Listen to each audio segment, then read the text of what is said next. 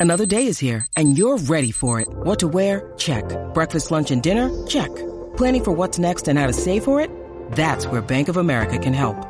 For your financial to-dos, Bank of America has experts ready to help get you closer to your goals. Get started at one of our local financial centers or 24-7 in our mobile banking app. Find a location near you at bankofamerica.com slash talk to us. What would you like the power to do? Mobile banking requires downloading the app and is only available for select devices. Message and data rates may apply. Bank of America and a member FDIC. When you need mealtime inspiration, it's worth shopping Kroger, where you'll find over 30,000 mouthwatering choices that excite your inner foodie. And no matter what tasty choice you make, you'll enjoy our everyday low prices, plus extra ways to save, like digital coupons worth over $600 each week. You can also save up to $1 off per gallon at the pump with fuel points. More savings and more inspiring flavors make shopping Kroger worth it every time. Kroger, fresh for everyone. Fuel restrictions apply. If you own a vehicle with less than 200,000 miles and have an auto warranty about to expire or no warranty coverage at all, listen up. CarShield has a low-cost month-to-month vehicle protection plan that covers more parts than ever. Visit carshield.com slash audio to find out how you could pay almost nothing for covered auto repairs. Drivers who activate this vehicle protection today will also receive free roadside assistance, free towing, and car rental options at no additional cost. Get your free quote today at carshield.com slash audio. That's carshield.com slash audio. From the fifth quarter studio in Madison, Wisconsin. You're listening to High School Hoops with your hosts, Steve Collins and Jake Stager. All right, welcome to High School Hoops, episode 111. Wow. We're getting there, coach. We're, we're, we're continually adding on. I was not part of uh, uh, recent podcast. I know you were invited, though. You were invited. I was so invited, but like I had to, I got a lot going on. Uh, he does. So, so we had John Wheeler on talking about the Princeton offense, and and Jake and I just talked about it. So I invited him, but he he teaches elementary and I teach high school, so he was a little overswamped. I am still overswamped, but it is so, what so am I. Uh, all right, so before we jump into this, let's uh, give a big shout out to our two sponsors. First of all, teachhoops.com for coaches who want to get better. Go check it out. The website rocks. Matt did such a good job by the time this podcast gets launched, it will be up and new, and you probably missed the old price. But oh well, you better get in before I jack the prices again. Um, so a little bit of everything for everybody. Go over and check it out. Teachhoops.com. It's one-stop shopping for basketball coaches. Also, go over and check out Dr. Dish. The I'm calling it the pandemic shooting machine. Man, nothing better. It does. It's it's great. I mean, I go buy you get 350 bucks off. Mention high school hoops or Coach Unplugged, and um, yeah. All right. So what are we talking about today, Coach? So we're going to be starting a three part series. Um, a while ago, before that, we kind of broke down some of the the key offenses, and then you went on a huge tangent about um, the Princeton offense, which is great. It's bird walking, man. I always bird walk. You know, I bird walk. It's like no, but that's the, that's the whole point. Is like utilize your resources and right.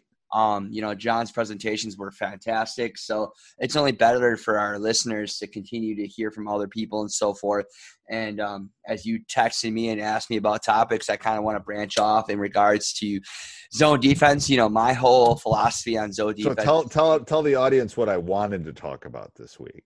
Uh, you really wanted to talk about our state association and Black Lives Matter, but we're going to take a couple weeks and just let you take. We're gonna. So here's what happened and I'm going to tag the WIAA in this. So if they're listening, the odds that they're listening is very small. But I wanted to go on a tirade. And he's making me calm down about, you know, Black Lives Matter and the representation of the WIAA, which is Wisconsin Interscholastic Athletic Association, and how they represent our kids of color, um, which I believe they don't do a great job of, from their executive board to their board of controls to all the way down. Um, I don't believe kids in Kenosha and Racine and Madison and Milwaukee are represented. Um, so just like we want teachers of color in front of the students, we should have representatives on that board, not one out of 11, but three or four out of 11 at least. Okay, there's my tirade. That, that, that let me get it out a little bit. The probability they hear this is close to zero, but if they do, I'd love to talk to you about that maybe you could have you on. Maybe you could maybe you could tell us exactly. Anyway, go ahead. I'm done. All right. So in the next three weeks, we're going to be talking about probably the three most um, used zone defenses, which are the two three, which will be today. Uh, the following week will be the three two zone, and then the last will be the one three one. And it's going to be kind of a process of the pros and the why behind each of the zone defenses uh, then kind of the uh, disadvantages and then the variations that you can use within that. Um, I know Steve in particular has used the one three one uh, variations. I know I've used multiple variations within the three two, and so what you'll learn is that the, um, through this discussion, you're going to learn that zone defenses can be basically altered based on the team that you have and what you're trying to accomplish. Well, so, I think they're good in the sense that they can change. I was just talking to a coach before I came on with you about they're really good about changing pace of play. Yep, and I have that down in my notes. They are really good. No matter which one we talk about over the next three weeks, they are so good about like messing up rhythm. You know, right, and so I think the one thing that we talk about too is just because it's a, a, a odd or a, an odd front or a even front there are just some things that we we can do with zones that are just an advantage in itself.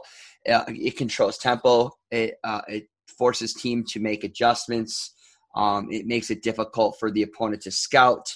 So no matter what zone you choose, having that multiple defensive aspect um, just creates um, havoc and be it just creates an um, an opportunity for you against your opponent.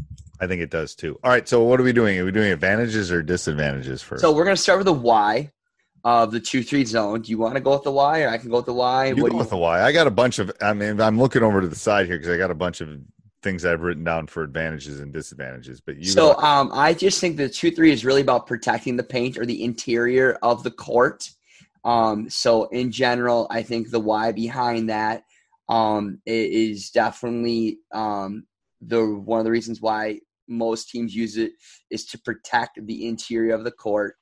Um, um, so uh, that's one thing I, I that's a pro. That's definitely a pro. I right. I think the two three is the best as far as protecting people from. I think it's a pro because it limits fouls. Yep, I had that down. Down foul trouble protection is one of the keys to a two three zone. I think it is too. Um, and and what we were talking about in tempo control too. Um, I think it takes away the rim a lot um, in the sense that you have three in the bottom. Um, yep. So I think that's a big one. I think from a transition standpoint, it might be the best of the three to um, control tempo. Yeah, in the in the sense that down, in the depending sense how that, you run it. Yeah, depending on how you run it, and I think it forces them to get back and protect the paint more.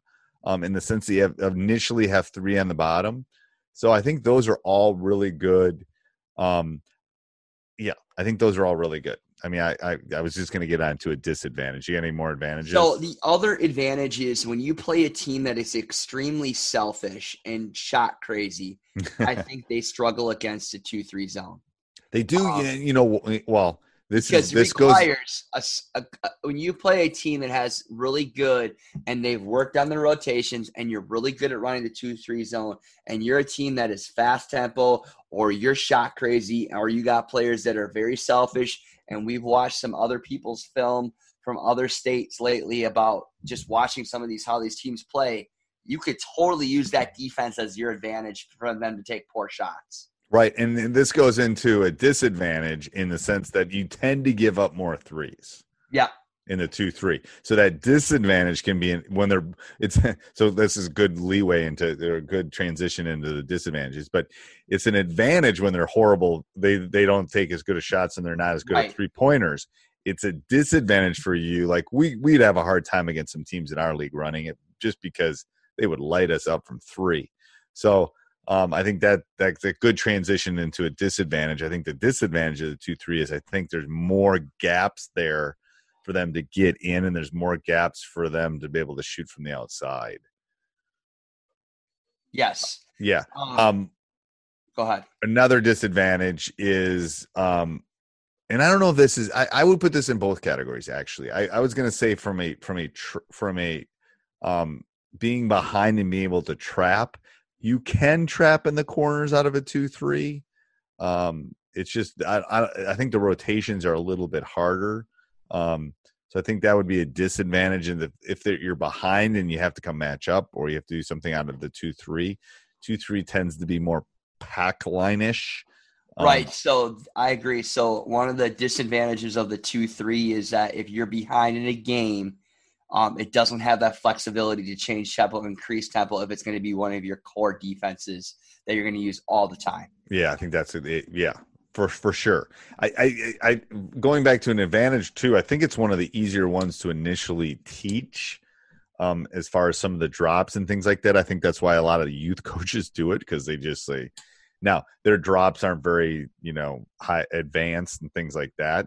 Um, so from that standpoint, it's relatively easy to get into it, but to get good drops and to get really good at it against better teams is a little bit harder. Right. Um, one other issue that I have with the two three, I see, I sometimes see feel like, and I've had teams maybe you haven't, but probably have. Sometimes it causes them to play lackadaisical and slow. Um, a two three. Yes, it's like a lazy man's defense. It's like yes. I'm not gonna. Yes, it's how you teach it and how you teach the rotations. I think a lot of times people will throw in a 2 3 and not work on the rotations of making it very effective, making sure that the high post is covered.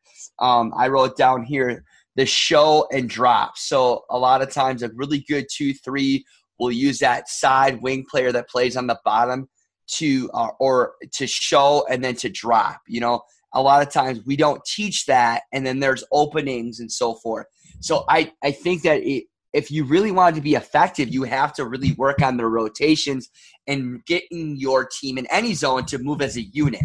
You know, it's just not good enough in a zone defense to say, we're going to just throw the 2 3 in to change it up. If you're going to use it, you got to work on some of the rotations and how you're going to do things. I agree. I agree. I mean, and it's how you sell it. Like you right. can't sell it like it's a rest. You can't sell it like we're not going to play D. Um, you got to sell it like it's everything else. Um, yeah, you have anything else on this one?